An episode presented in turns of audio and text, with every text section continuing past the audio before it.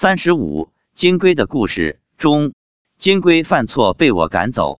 发表日期：二零一零年九月二十五日。今年四月二十七日早上起床，我发现背部右肋部位很痛。到了二十八日晚上，弯腰捡东西，结果右肋更痛了。晚上睡觉时，平躺也不行，右侧睡也痛，只好左侧睡觉。二十八日妻子值班不在家，自己只好一个人熬了一夜。二十九日晚上妻子回来后，我便跟他讲了这种情况，他给我用红花油抹了一下，按摩了一会儿。我问是什么原因，他说是我背上的金龟搞的。我问为什么，怎么回事？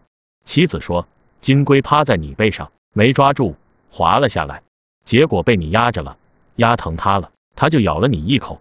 我就说它干嘛不走开？我晚上睡觉怎么能控制得了？一到晚上睡觉，他应该自己走到别的地方去。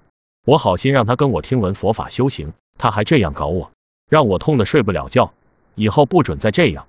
这时，金龟问我妻子：“我念大悲咒有一万遍了没有？”我看了一下记录，金龟一月份开始跟着我听大悲咒，已经三个月了，早超过一万了，有一万四千遍了。我问：“为什么问这个问题？”妻子说：“听满一万遍，他就可以上天了。”我就说：“那叫他赶紧上天去吧。”妻子说：“被我骂了以后，金龟跑到玄关，开门进屋，正对着的一个精品柜叫玄关那儿待着去了。”第二天早上，三十日，妻子说金龟走了，去天上了。妻子用红花油给我按摩，用梳子刮了一下，肋骨处显出一个金龟的影子，一个头，四只脚，身体看得很分明。妻子说还看到一个牙印，看来是被我压中了，所以才会反抗，狠狠的咬了我一口，致使我被痛的没办法睡觉。这让我想起了前文鬼神警告不要随地大小便中说到的。被乌龟咬了小鸡鸡的随地小便的人，回到家一定会很痛，肯定肿起来了。五月二日上午，我们八九点钟才去登山，因为天热又比较迟，所以听闻大悲咒的众生不多，只有三四百人。妻子说，因为清明节过了，很多众生回到原来的地方去了，放假结束了。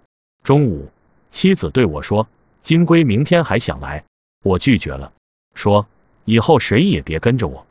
以后几次登山，我问妻子金龟有没有来听大悲咒，妻子说有来，跟着其他众生一起在听我们念大悲咒。待续。